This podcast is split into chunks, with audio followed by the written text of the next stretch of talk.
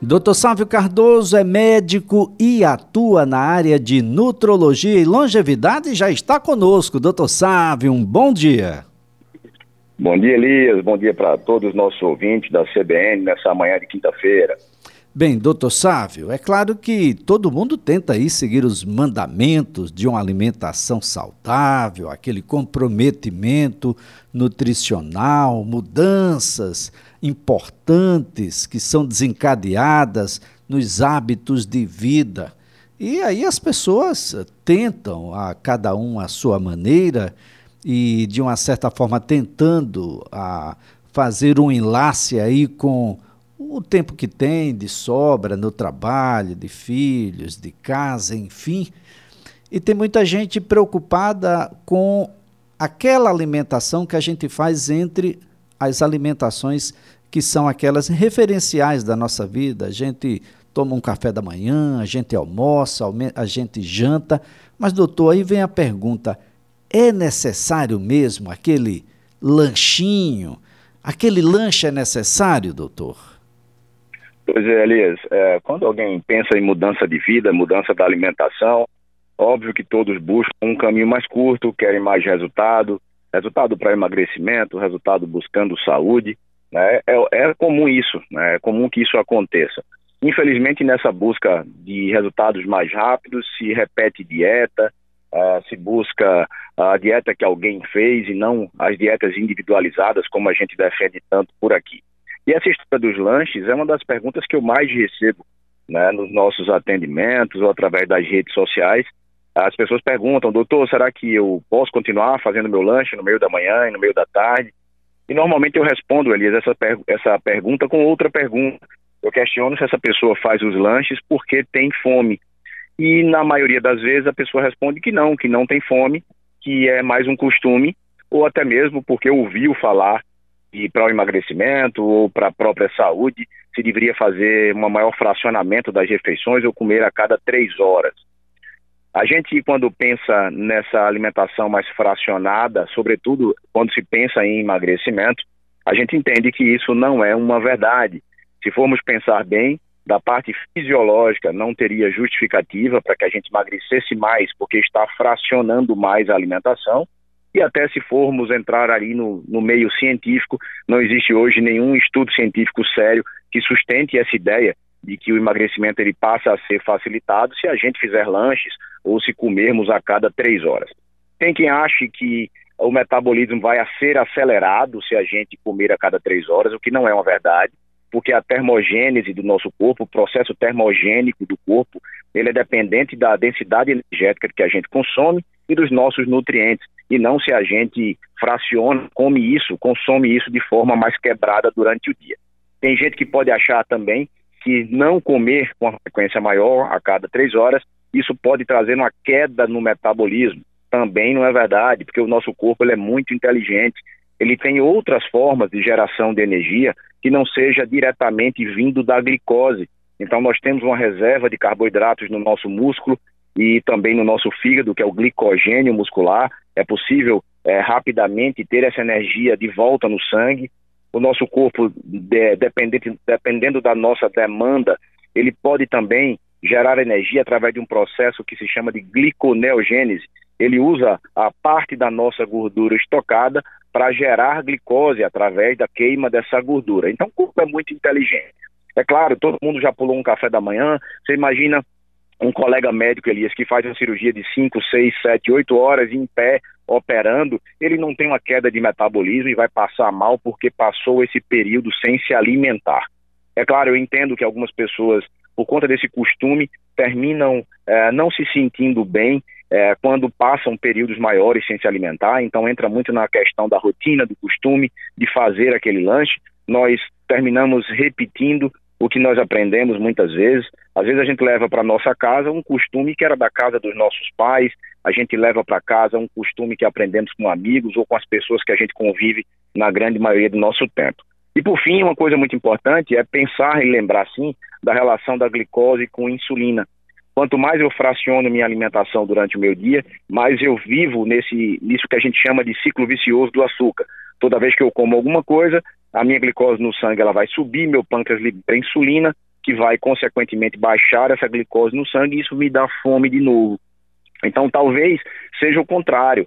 Comer a cada três horas ou fracionar muito a alimentação seja um dos motivos que atrapalhe o processo de emagrecimento e continue contribuindo para a fome, para a vontade de comer doce e comer carboidrato. Não é que não exista alguém, Elias, que possa ser beneficiado comendo mais vezes durante o dia. Vamos pensar aqui numa pessoa que precisa é, aumentar a massa muscular, busca uma hipertrofia.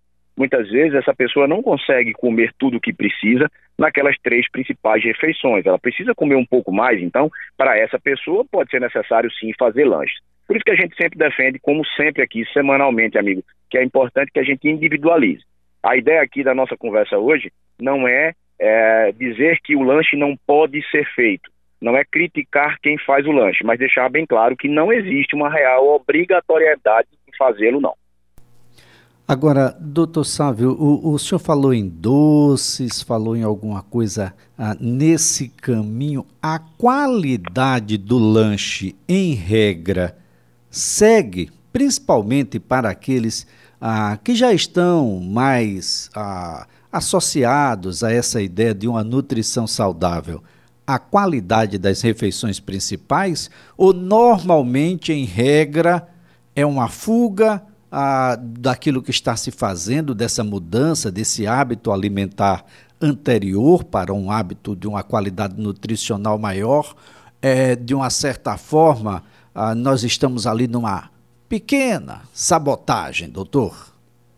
Pois é, Elias, muitas vezes essa sensação de fome, ou até uma fome verdadeira que acontece na hora do lanche, ela é consequente a uma alimentação pobre em alimentos é, que dão saciedade, como gorduras e proteínas. Se a gente faz uma alimentação muito rica em carboidrato, é, nas três principais refeições, como eu falei, rapidamente vai ter fome de novo e aí na hora do lanche parece que dá aquela fome. E aí o que é que acontece? Muitas vezes as pessoas na hora do lanche, como o lanche é uma pausa no recreio da escola, o lanche às vezes é uma pausa no meio do trabalho, as pessoas querem um momentinho também de relaxamento. Então a maioria das pessoas que busca esse lanche também não faz boas escolhas. Ele não acompanha essa ideia de algo que seja mais proteico, que nos dê um pouco mais de saciedade. Então muitas pessoas terminam recorrendo aos carboidratos, aos farináceos, aos biscoitos, aos biscoitos, até as próprias frutas, tá? É claro que fruta é saudável, fruta é rica em nutrientes, mas fruta, fruta também é rica em açúcar. Então, dependendo da quantidade e do tipo de fruta consumida, também vai elevar a glicose no sangue. Então, tem que ter cuidado em avaliar se existe a real necessidade de fazer o lanche ou não, e caso se queira, ou, ou caso haja a recomendação de fazer o lanche, avaliar bem o que é que vai ser colocado como alimento nesse lanche. Né? Então, individualizar e escolher bem esses alimentos é realmente muito importante. Agora, doutor Sábio, a pensa correto quem assim pensa, imaginando aqui, a crianças. O estômago seria menor e por isso a ingestão de alimentos é abaixo da de um adulto e por isso eu teria que fazer essa ingestão para crianças em um número maior de vezes. Quem pensa assim pensa correto e aí os lanchinhos passam a ser a mais de um até mesmo por período? Não, isso não é uma, uma verdade. É claro, se a criança ela tem um tamanho menor, ela tem uma necessidade menor energética, ela vai comer menos do que um adulto. O que, o que importa é que a criança faça um bom, um bom consumo de proteínas e gorduras, óbvio, ela vai também comer carboidratos. É, o ideal é que essa criança faça consumo de carboidratos que sejam carboidratos que não elevem também rapidamente a glicose no sangue. A criança pode e deve consumir frutas, mas que ela consuma também as proteínas. A criança também, assim como os adultos, não tem essa obrigatoriedade de fazer lanche, mas é cultural. A criança leva o lanche para a escola. Existem aí as, as, a, os locais de venda dos lanches na escola, infelizmente, na grande maioria das escolas, lanches industrializados, lanches que não são interessantes para a saúde da criança. À tarde, muitas vezes, no meio do, da atividade física, ou quando está na, em casa fazendo suas tarefas de casa, a criança também para para lanchar. Não existe uma proibição de dar um lanche à criança, mas também não existe uma obrigatoriedade. Isso é que, é que precisa ficar bem claro, Elias. Agora, se a criança precisa ou gosta de lanchar, o ideal é que os pais se preocupem com a qualidade dessa alimentação. Agora, não é porque a criança, não é porque a criança faz nas principais refeições um volume menor de comida um consumo menor do que o, o do adulto, que ela necessariamente precisa fazer os lanches. O que acontece é que as crianças, muitas vezes, na refeição principal, ela come muito mal também. Então, os pais já não comem bem e a alimentação das crianças termina sendo um reflexo da má alimentação dos pais.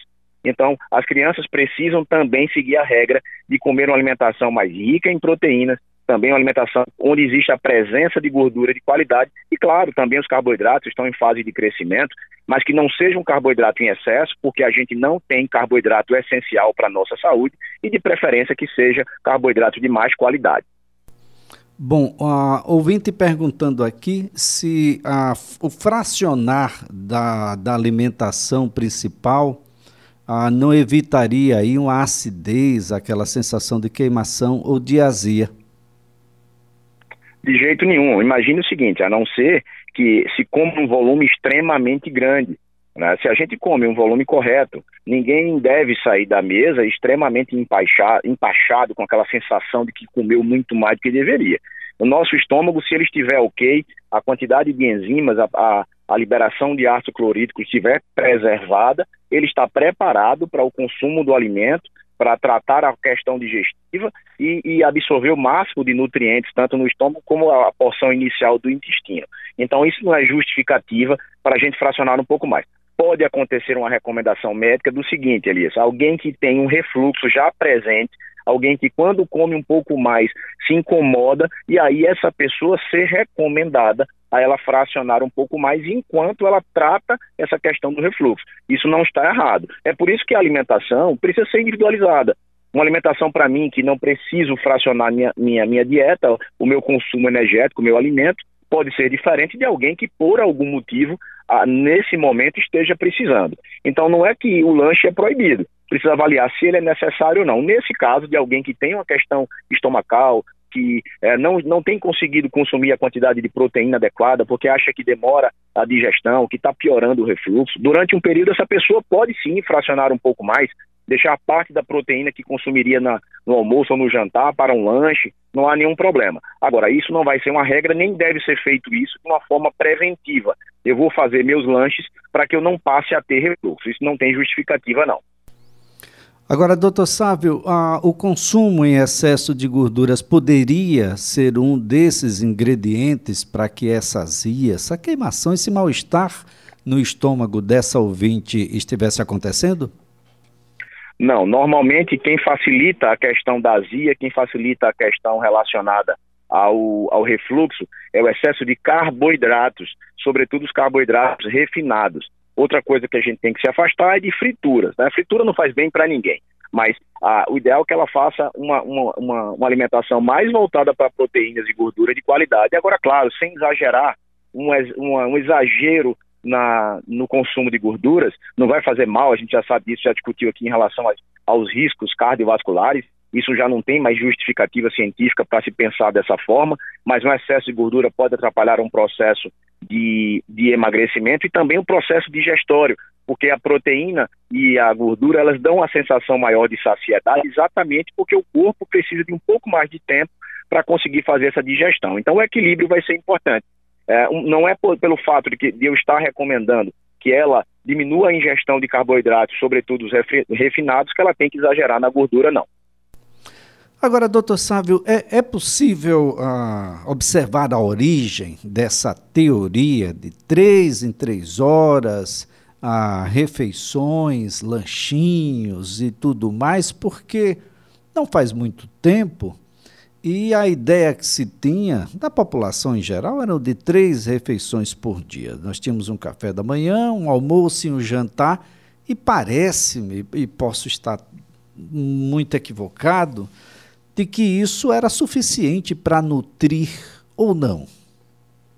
Pois é, justificativa científica a gente não encontra. Não existe estudo científico que sustente essa ideia, como eu falei antes. Essa ideia de comer a cada três horas como sendo a melhor estratégia de dieta para todos e que isso facilite emagrecimento, isso não tem embasamento científico. Isso veio em algum momento da nossa história a, dito aí por alguém da nutrição, que eu também não sei em que momento isso aconteceu. Uma outra coisa, Elias, que eu acho que termina facilitando essa ideia de comermos mais vezes durante o dia, é que esse modernismo hoje em dia terminou facilitando o nosso acesso à comida.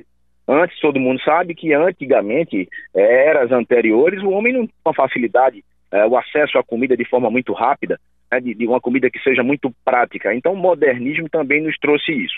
O que precisa entender é que a gente tem comido normalmente muito mais do que se precisa. Então, o grande recado de hoje é tentar deixar para fazer as suas refeições quando se tem fome.